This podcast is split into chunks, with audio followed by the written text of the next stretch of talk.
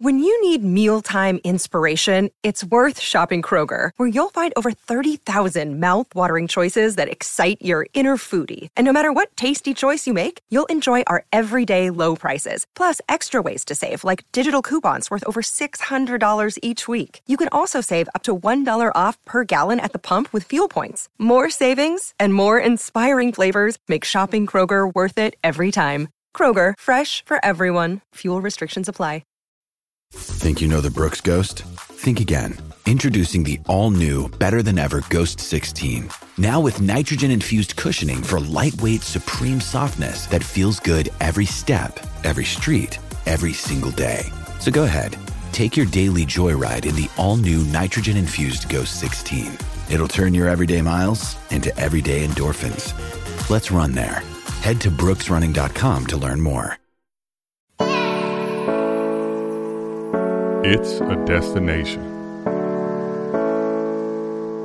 We are finally here.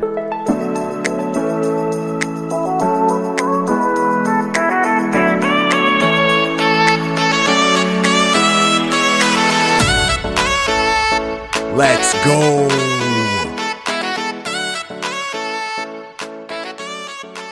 What is good, everyone? Welcome back to another episode of Destination Dynasty. I am your gracious host, Scott Connor. You can find me on X at Charles Chill FFB. Please check out everything over at destinationdevy.com. Access to all of the tools, links to all of the written content, and of course, please subscribe to the YouTube channel Destination Devy and also the podcast feed here, and then also the podcast feed with Wake Up with Ray G other additional content on there. All of the Trades in Five content is simulcasted on both channels. And then, of course, follow the Trades in Five YouTube channel as well. And then finally, I have started to use the Did It app where you can do basically a one time free call with me, very similar to FaceTime, but you can share your Dynasty rosters. It's pretty cool. Did It, D I D I T.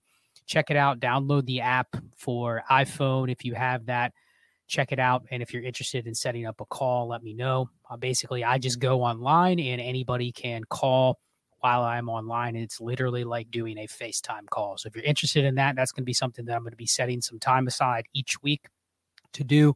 I will post it in the Discord. I will post it on Twitter when I'm going to do that and probably give it maybe an hour or two a week where I can sit on there talk to people about their leagues, their teams, their off-season strategy, etc. So if you're interested in that, download the app again, D I D I T, and I'll let you know when I'm going to be around. And again, you get your first call for free, no matter how long you want to go. I've had a couple already that have lasted almost an hour where people literally go through their entire roster construction and other people just want to ask a question or two. So if you're interested, let me know and we will get you set up with a call. And this is going to be the last show about positional roster construction. I'm probably going to do one more next week, maybe not the full show, talking about roster construction wrap up. But for this, the final show of the four part series, check out the first three where I covered tight end, quarterback, and running back. This one is going to be the wide receiver position. And of course, just for a recap, I am using a 12 team super flex start 11, 30 man rosters. And the only caveat being that it's 1.75 tight end premium. Nothing else is changing. And you can literally create a sleeper league with these settings, make it three receivers, change the tight end premium, and then make the rosters so that it's 30 man rosters and that they're start 11. That's it. Once you create that, everything else stays the same.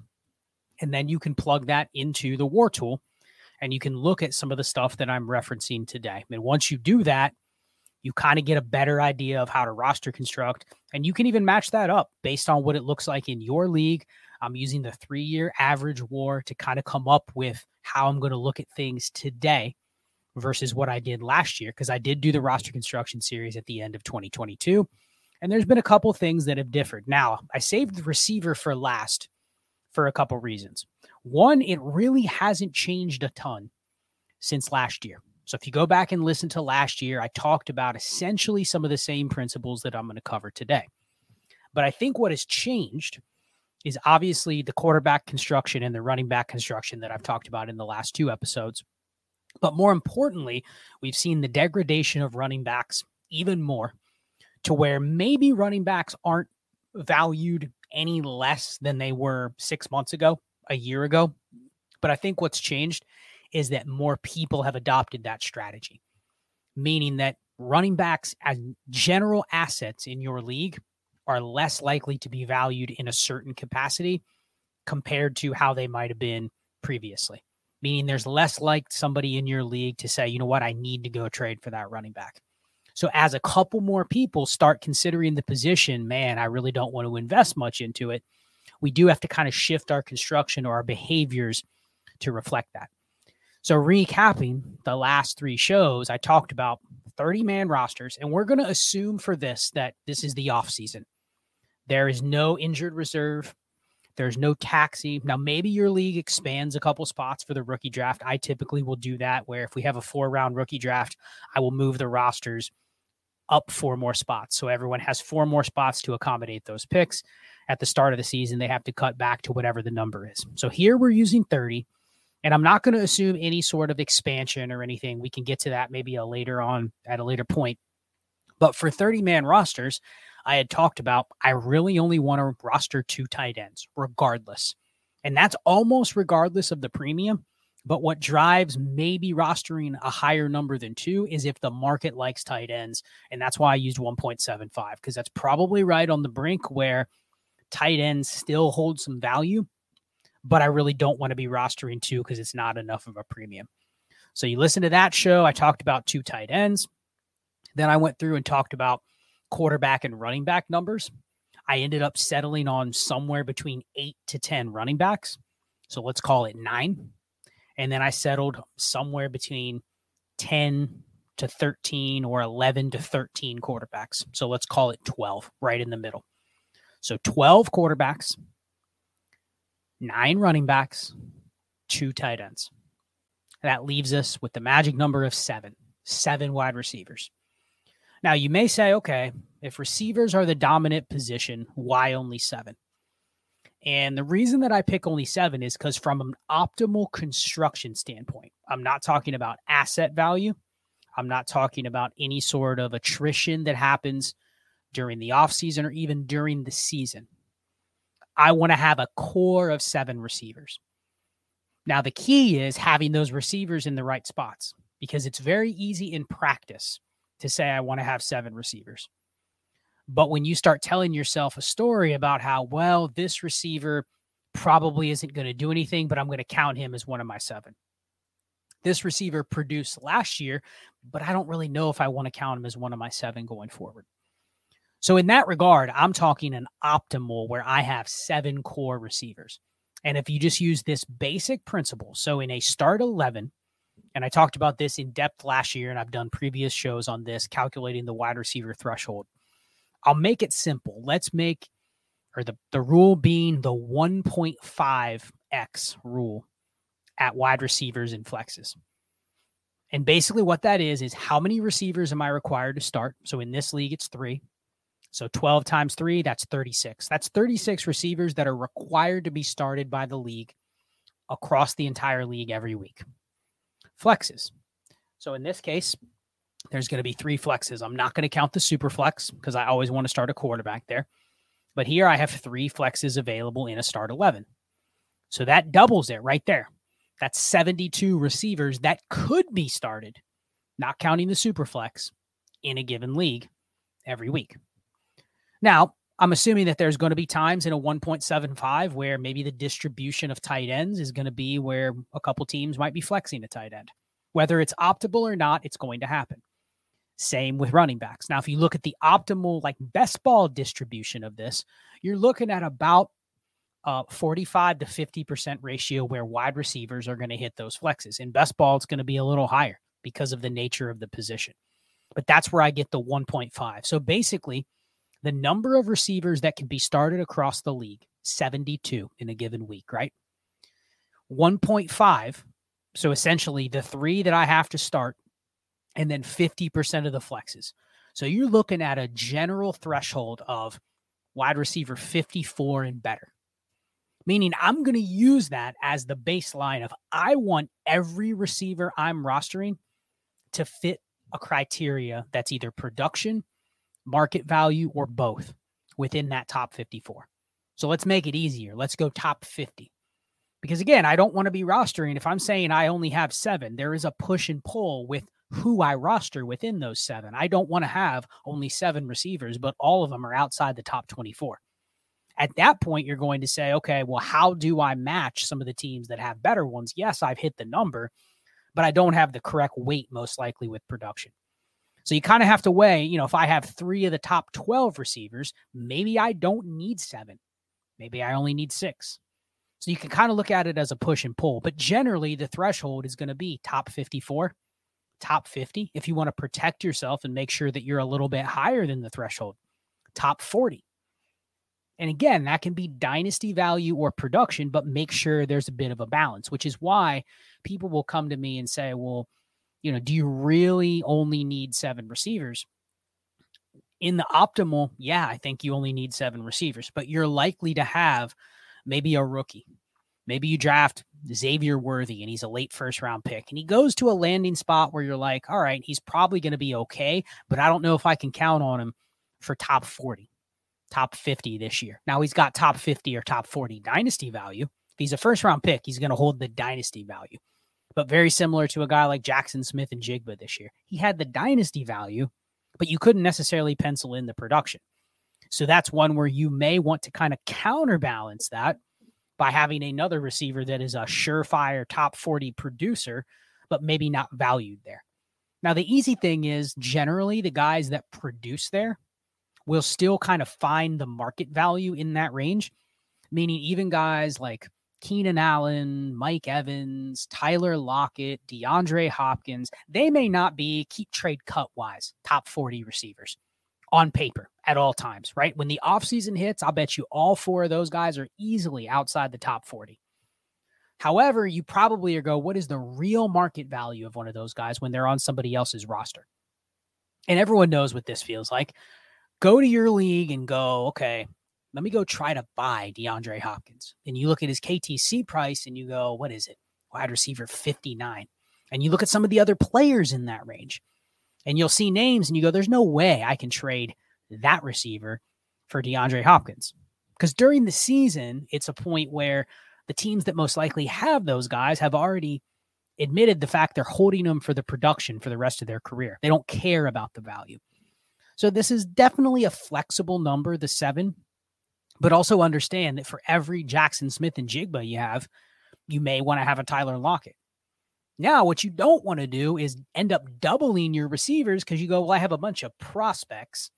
And then I have a bunch of old productive guys, which means ideally you want to find probably at least five of those, seven that fit both that have value insulation that are top 30, top 40 valued receivers, but they're also producing in that range. They're also producing top 24 numbers. And generally, if you're a young player and you're producing top 34, top 30, top 24 numbers, you're likely valued in that range too. It's just the nature of how we value players. But the idea being the seven number is the optimal. You may have eight, you may have nine, but just keep in mind that if you ever run into a point where there's a little bit of excess, then that's where you can go to the market. And that's going to be the next component of this is why would you maybe want to expand and how do you play it? Because trust me, there's going to be times where during the season you have two bye weeks, two injuries at wide receiver, and you're going, I am so tempted to go pick up that random fill in receiver off waivers. Man, I'm going to blow my whole budget on Parker Washington this week to pick him up. And that's not going to feel great when you're trying to construct in a certain way. But that's the kind of thing you can react on in the fly. If it's in the middle of the season and it's literally desperation, I have no problem straying from the optimal roster construction. But we're going into the off season. So kind of looking at that and going into the year at least planning to be close to the optimal. I think it's important to do that at receiver, especially if you have a plan on you know other things you're going to do with moves besides the receivers meaning you kind of have the core of receivers that are locked up now if a couple of them get hurt one or two of them kind of gets cucked in the draft by a rookie that's okay That kind of stuff can happen. You can adapt on the fly. But I think seven is the sweet spot number. And I also think one of the benefits is when you look at the war. So if you pull up this league, create one of these leagues like I was talking about, pull up the war and look at the distribution of the war from eh, outside of even the top 24. Look how flat it becomes all the way down to wide receiver 50, 40, 50. So it really starts to flatten off. And that becomes the range where you say, man, I really want to be able to capture that war when those guys have spike weeks. It's the Gabe Davis effect that I've talked about how many times on this show. Because most people would say Gabe Davis is not one of the threshold receivers that you would want. And the problem with that is if you're not setting him up within that seven roster spots that you're allocating to wide receivers to capture all of the war that he's going to give you, then you're really kind of going against why you would roster construct in this way in the first place. I have a couple teams where Gabe Davis is my wide receiver eight or nine. And that's probably a flaw because I haven't started him every week. Now, there's a couple times where I've started him. And generally, if you're at a number that's like eight, you're going to have most weeks where you're going to play Gabe Davis. But what you don't want to happen is roster construct in a way where you go, okay, I'm guessing on him every week and I'm getting frustrated with him because he's not producing consistently. Yet you look up at his war at the end of the year and you go, wow, he was wide receiver 38 in war. 100% that fits within the threshold. And I guarantee you, within four or five of those weeks, he put up numbers where you go, damn, I really wish I had him in the lineup, which makes people say he's a best ball only receiver. That's not true. I want to bust that narrative that there are best ball only receivers. There are receivers that are easier to, to want to have in best ball. But when you're talking roster construction, there's a reason why they're better in best ball because people don't roster construct right. Therefore, they don't capture a lot of the points or the war that the players produce. And then they go out and scream that the receiver isn't good enough. They're not consistent enough. I can't produce or predict what they're going to give me every week, meaning they're not giving me five for 60, even if they have a bad game, which means people get frustrated and it lowers their dynasty value. So I think this is a hack that you can use to go, okay, if I'm going to roster construct right, I'm fine with Gabe Davis as my wide receiver seven. And I don't even want to say the name Gabe Davis because he's going to be a free agent. Who the hell knows what's going to end up with him? If he's not on Buffalo, he probably doesn't fit this category anymore.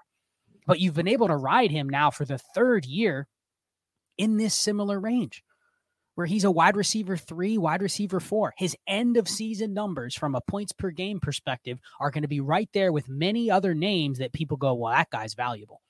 But Gabe Davis isn't because he's not consistent. But the people that roster constructed, right, and said, well, he's my wide receiver six or seven.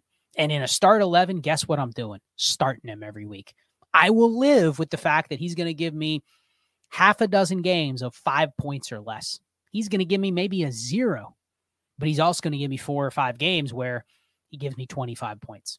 I want to capture every one of those. And in a lineup league, it's free value when you hit one of those. In fact, when you hit one of those from your last receiver or your last flex, you're really hard to beat in those weeks, especially if you have some guys tiered higher than him that do have floors.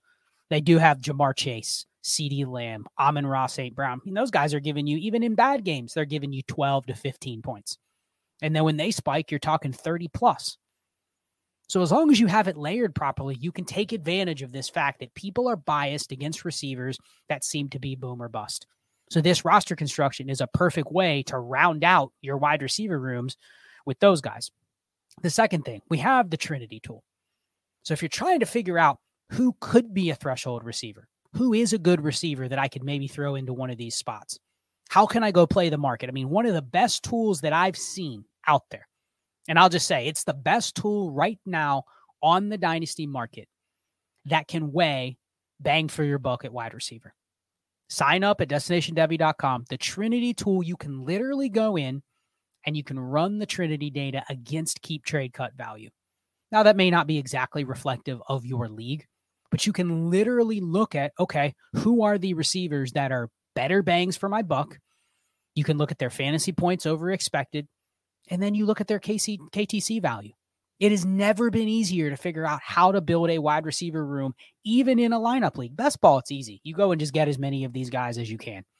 But in lineup leagues, if I'm saying, hey, you only want to roster around seven receivers, you got to be very meticulous who those are. And this means going through your team. And even if you have slightly more roster spots or less roster spots, or it's one less starter, I mean, you figure it out for your league. You can adjust accordingly off the roster construction series. But go through and get rid of the dead weight. I mean, if anything you've learned from these last four episodes is that when you go through and look at your rosters, and I'm guilty, so I'm not going to sit here and say that I'm not guilty of this, but I'd say 90% of my lineup leagues are already operating at a very high efficiency level, meaning I'm not rostering roster cloggers. In fact, I would rather go under that number of seven and eliminate the roster cloggers now and figure out ways to get some of those threshold receivers back versus a big mistake that people make is they look at their team and they go, okay, I'm a little weak at receiver, right? Meaning I don't have the seven number. Let's say it's seven in my league. I don't have seven. I really only have four. What do I do? And then you look at your bench and you go, well, because I only have four, I stare at my bench and I go, ooh, there's a Allen Lazard sitting there. I'm still rostering Donovan Peoples Jones. Ooh, I drafted Jonathan Mingo, still sitting on him. Maybe I picked up Parker Washington. I picked up Noah Brown. So I have too many receivers, but there's a reason that I picked up some of those guys is because I go, I can start Noah Brown. I can start Parker Washington this week.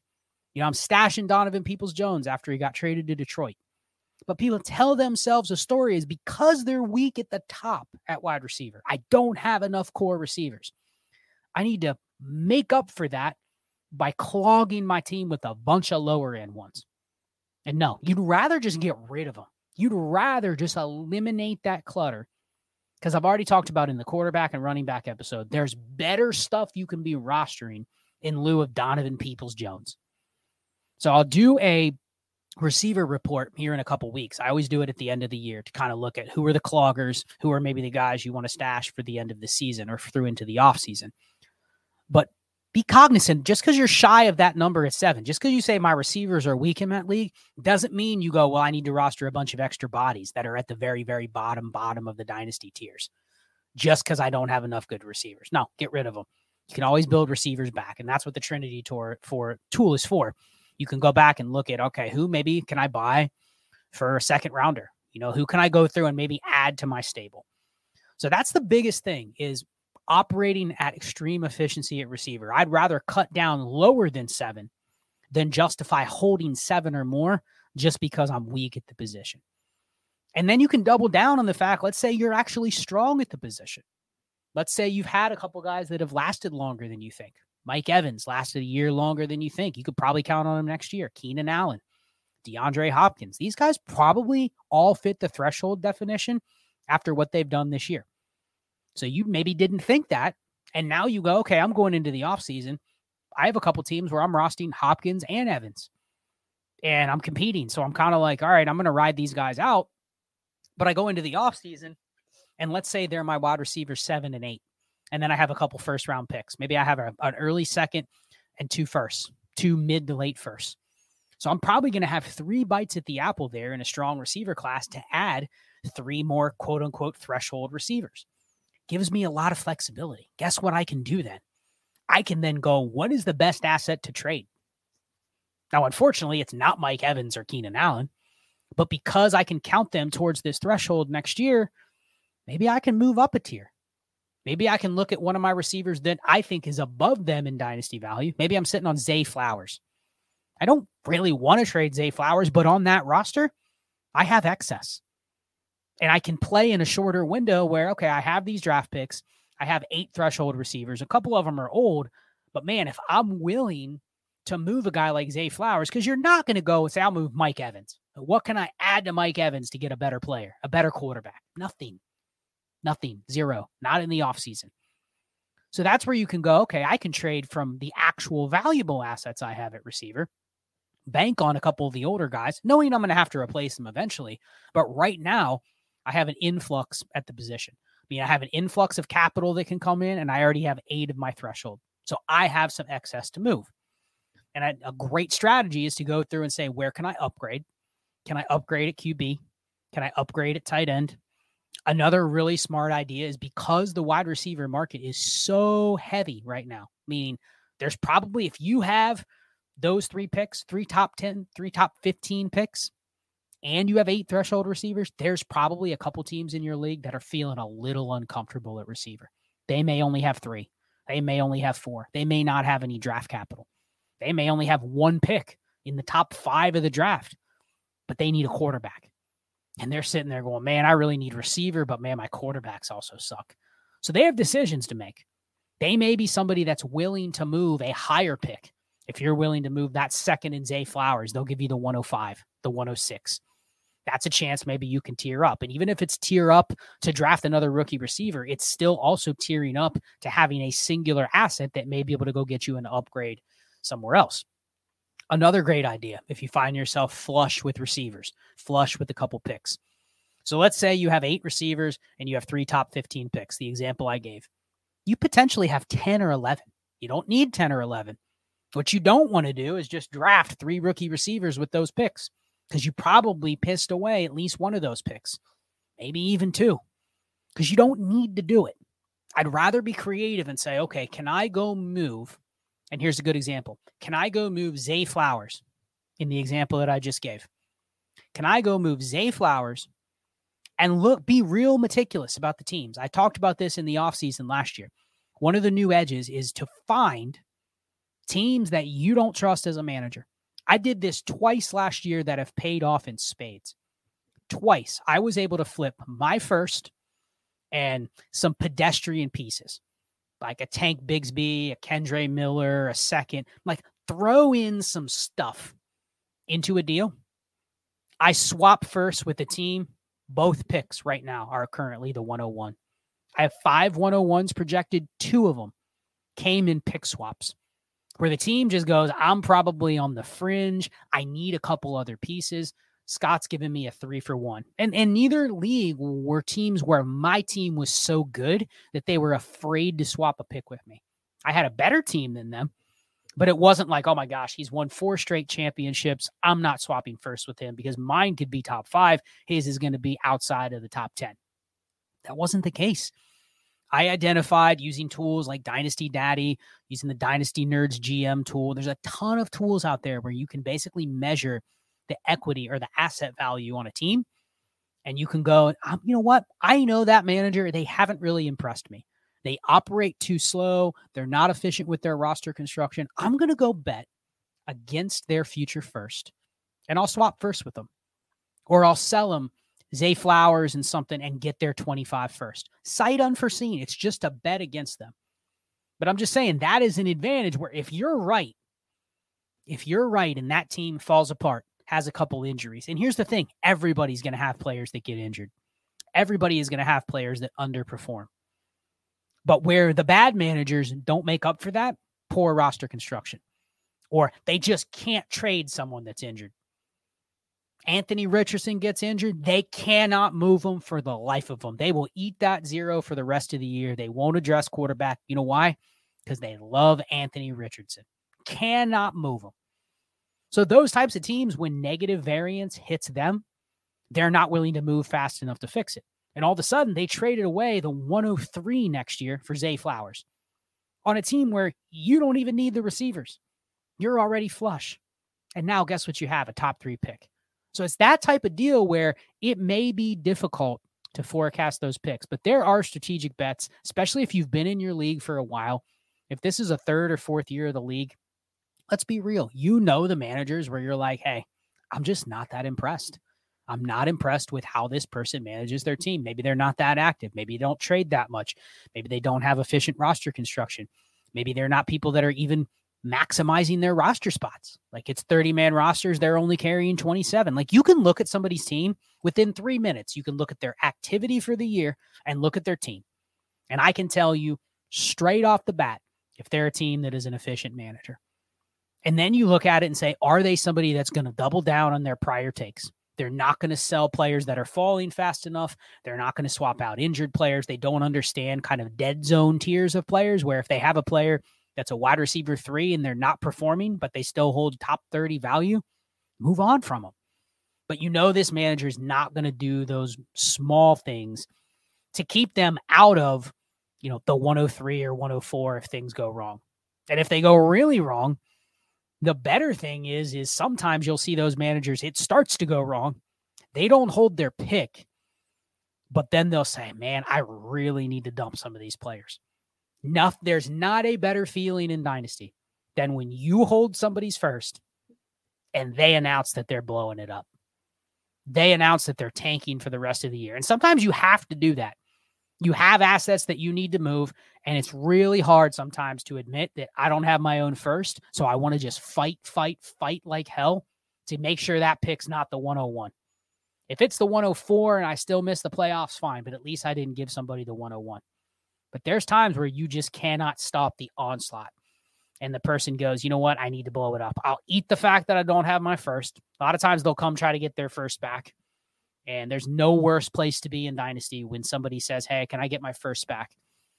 And you respond with, Well, you're trying to blow your team up, which means by you trying to get your first back, you're you're actually handing me a better pick with what you're trying to do with this.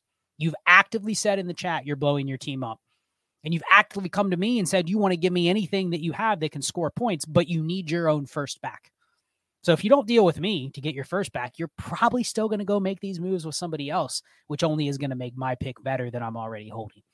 So it's really smart, I think, if you have an excess of wide receivers to literally go through and say, okay, there's probably one or two managers in my league where maybe they've been middle of the pack for a couple years. They don't have great construction. They kind of have a roster where you look at it and you go and you can spot these teams. They don't really have any core pieces. They probably don't have core quarterbacks. You look at their team and you go, that's just the sixth best team in the league. If things go right, they're the sixth or fifth best team in the league. If things go wrong, it could be the worst team, it could be a bottom three team. And just make the bet. Don't try to gouge. Just go to them and say, hey, I got an excess of receivers. I'm not going to try to sell you Mike Evans or Keenan Allen or DeAndre Hopkins. I'll eat those guys. But hey, I got a couple receivers that are in that next tier. I got a Zay Flowers. I got a Jordan Addison. You interested in those guys? And they might be. And the key is to kind of make them bet against themselves. You know, they probably don't want to give up their future capital, but they're probably also looking at a roster that's somewhere in the middle. And they figure, hey, if I can buy Jordan Addison with my 25 first, even if I lose that deal, I should get production and I should also get a young, productive receiver that even if they lose the deal, they didn't get a zero. They didn't burn that pick on Davante Adams. And then he ends up shutting it down halfway through and he's never the same. So they think they're buying some insulation. And for you, you're buying some insulation in the form of the draft pick, but you're also buying a lot more upside than they are probably by buying somebody like Addison or Zay Flowers. And it's no knock on those guys. It's just they probably are what they are. They probably settle in this wide receiver 12 to 30 range for the rest of their career, and that's fine. But I'd always sell that at a roll for a potential top four pick. So I think that's another thing you can do with excess wide receivers. So it's interesting when you look at these threshold numbers and why the roster construction matters the most. And there's two reasons, obviously. One, you're more likely to capture some of those volatile spike weeks that people will say are best ball only. And two, you are you are holding pieces that are the dominant currency other than draft picks, other than quarterbacks. If you have extra receivers that are productive, especially ones that are still in their prime, guys that are 27 or under, even if they're profiled as wide receiver twos or threes, there's a market for them.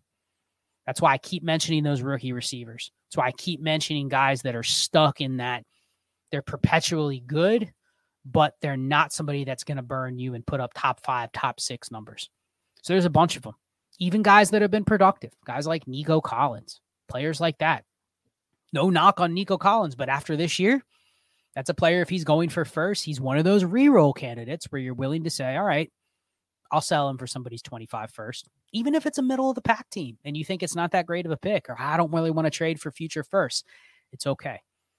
And even if you're at seven receivers, even if you don't have the path to getting to eight, nine, 10, it's still a strong bet to do that. And that's just because it's such a wide receiver dominant market. Then the last thing, I mean, how do I use excess receivers? Because there's a lot of dead zone receivers. I mentioned top 54 being the threshold. But then you're going to say, well, what do I do with guys that are probably players I don't want to cut, but they're also guys that are below that? So names like Cedric Tillman, Jalin Hyatt, some guys that people are probably holding where they say, you know what, I can't drop that guy because there's a chance that he could be a cheaper threshold receiver next year. Someone like Josh Palmer. There's a lot of names in there where you say, I don't really know what to do with this guy. If you find yourself too many receivers in and you're wondering what to do with these guys, liquidate. Liquidate for picks. Josh Palmer for a third. I get it. He could be in the Chargers offense. He's going to be in the Chargers offense next year because he's on a rookie deal. He could also be somebody where you go, hey, he's a top 50 weekly receiver next season. But I'm okay betting against that. There's a lot of guys that fit that range. Guys like Jalin Hyatt, guys like Cedric Tillman, they're not going anywhere but up because they've been decent or they've done something as a rookie. Michael Wilson, that's another one. Where people go, okay, you know, I can stomach rostering this guy, but what are they? You know, why wouldn't you take a couple thirds for a guy like Michael Wilson? Why wouldn't you take a third and a running back or a third and a backup quarterback? And that's how you use the receiver market to your advantage. The one thing that receivers outside of the threshold may have is some sort of name cachet or market value. Yet you're sitting and looking at somebody like Rashid Shaheed in a lineup league. You probably don't have room for more than one Rashid Shaheed on a roster. Now you could say, okay, maybe he's the next Gabe Davis. Maybe he fits that same mold. Fine. But you want to also look at what's the opportunity cost of that. I don't want to hold him when he's my wide receiver eight, when he's my wide receiver nine? Can I trade him for a third and a backup quarterback next year? So, right there, bang for your buck, you're getting closer to roster construction because you're dumping a receiver, you're getting a pick that you can stash, and you're getting a backup quarterback, which you got to move up to that quota. Sometimes a lot of the backup QBs are rostered. They probably are during the year. So you're wondering, how the hell do I get names like Mike White? Mike White could be the Dolphins' backup. He's probably the favorite to be the Dolphins' backup next year. Hasn't gotten in there once this year. Hasn't got to it, hasn't had the concussion or gotten knocked out or anything. But going into next year, I'm going, I probably want to have Mike White, but he's rostered in every league. So how do I get him? This is a creative way where you can get him. Sending Jalin Hyatt for Mike White in a third. And people go, ah, I like Jalin Hyatt. Forget the player name. You got to step back from the player name and look at the construction. But this is a good way to find those ranges of receivers that are the dead zone. They're outside the top 50, but they're not guys I'd feel comfortable cutting. And you're going to be rostering a ton of them. So literally pull up, keep trade cut, pull up the Trinity tool, spot some of those dead zone guys, especially if you're outside of construction and go, okay, how can I get creative? How can I maybe buy some backup quarterbacks and see if you can get closer to that optimal construction of 12 QBs? So it's tough. You got to grind. But the good thing is, at least for leagues that trading opens up right after the season, you got nothing but time. After the fantasy season is over, you have between then and the combine, NFL free agency, before there's really anything that's going to happen. There may be a trade here or there, a couple contract extensions, etc. But there's not a lot that's going to happen. And so being able to make some of these moves, and you got to capitalize on the timing too, right? There's going to be a dead zone window of time where players that are outgoing free agents, if people like them, they're excited to have them. Ah, I can't wait to see where that guy signs, right? Then there's other players where you go, I can't wait until those guys leave so that it's going to be a clearer path for Jalin Hyatt. He's going to be the number two next year in New York. But there might be a window where people are like, okay, I'm buying into Jalin Hyatt. And I'm sitting here looking at him going, all right, he might fit a spot. He might fit the Gabe Davis role, the Rashid Shaheed role. But I probably don't want more than one of those guys per team. So if I have a team that has three or four of these guys that are stuck in that range, how can I be creative to get some liquidation slash maybe some better roster construction deals? And that's the classic leverage deal. Can I get a third and a backup QB for a receiver? That is probably the sweet spot. With the intention being, hey, I've moved closer to my construction. I've netted a third, which gives me more flexibility when the rookie draft gets here. But it's also addition by subtraction because I've dumped Rashid Shaheed off of my start 11 lineup league. Trust me, you're not going to miss them. You are not going to miss a lot of receivers in that range. So that's it in a nutshell. Use the Trinity tool, use keep trade cut, literally go through and do the analysis in your league on what the construction or what the roster wide receiver threshold should look like and go from there and just operate pure process. This is probably one of the biggest spots in Dynasty where process can really take advantage of people that do not have one because you can hook people in with wide receiver names. Oh man, Michael Wilson, I really liked him, and he's going to get opportunity next year in Arizona. And you're going to miss on one of these every once in a while. But I think because of the name cachet of receivers, because it's such a high valued receiver market right now, this is a market you can take advantage of. This is a spot you can take advantage of if you're willing to just follow the roster construction principles. So I'm going to be right there with everybody. Listen, one thing that I pride myself on is I actually go out here and do this stuff. I'm out here doing it. There's a lot of other analysts out there. They don't do shit. They don't play in dynasty leagues. They don't they don't grind. They don't do a lot of stuff they're talking about. In fact, they'll say I have too much work to do content-wise that I actually can't play in a lot of leagues. And that's fine. If you admit that, that's fine. But don't sit out there and pretend that, you know, you're doing all of this and cuz I've seen it firsthand where people will say they're doing it and then I'm literally in leagues with them, they're not doing it. I look at their roster. I'm in some leagues with some analysts. Look at their rosters. They're absolute garbage. There's no roster construction. There's no rhyme or reason as to what they're doing. And I'm not calling anybody out specifically, but I'm actually out here doing this stuff. So if you trust it, if you like it, hit me up with questions. As always, check out the Discord. You can sign up at destinationdevy.com or patreon.com slash all gas. There's a trades in five tier. There's the destination five tier. You get access to bonus podcasts every single week. We are going to be revamping our content schedule as well. Uh, so there's going to be some new stuff. There's going to be some stuff coming out in the Discord. Off season usually means more time for data deep diving, analysis. So a lot of the stuff that honestly I like to do more than the in season grind. The in season grind is what it is. There's a place for it. You got to go through it. But I really enjoy the off season where you can kind of sit back, dissect what just happened. How does that change your prior methodologies and approaches uh, from the year before? and then start planning for the next season. So if you're into this kind of stuff, hit me up, leave feedback. Check out the Did It app, D I D I T. Download that app and hit me up if you want to do a free call. We can literally talk about whatever you want. You get it for free. So basically, it's like a FaceTime call. You literally get it for free, and we can talk about whatever you want roster construction, look at your team, talk about trades, draft plans, whatever. So if you have one of those teams where you're like, I'd really, really love like an hour of just free time talking through it with Scott. Like, I'll be there. Let me know, message me, hit me up on Twitter, hit me up on Discord, wherever you might be able to catch me. I get so many messages on Twitter sometimes that I literally can't get back to them. It, it, I just don't have the mindset or mind capacity to do it. Uh, but if you're interested, hit me up. Also on the Did It app, you can message me in there. So if you do that, I'll probably get to it. Uh, let me know if you want to set up a free call. Again, it's free to you to go over whatever you want, and you can share your teams literally via your smartphone. So it's very easy to get direct feedback, talk through your off-season plan if you're interested in that. And then finally, roster reviews. Uh, roster review at dynastytradesin5.com. Hit us up if you're interested. Inquire there about the options if you want to do a full breakdown with a video and talk through war construction and all of that kind of stuff. Uh, you can do that as well. So either did it or that. Check out everything at the website at destinationdevy.com. And appreciate everybody riding along with this roster construction series. It's something that I love doing every single year, uh, and it challenges me because a lot has changed since last season. I mean, not a lot, but there's been enough that's changed that it's worth doing this series every single year because the sport is always evolving. How teams are using players is always evolving. So it's very fascinating to grind this data again for 2020 to three, see how it's going to approach uh, into 2024. So with that, I will go ahead and sign off. Good luck, everybody. This is the final week into making the fantasy playoffs. Hope you get there. If not, that's okay. There's always next season, but best of luck if you have any players still going tonight on Monday Night Football because there's a couple games. So a lot of playoff bids are probably going to be determined this evening. And with that, I will go ahead and sign off. Be chill. There's a rumor going down about me and you, stirring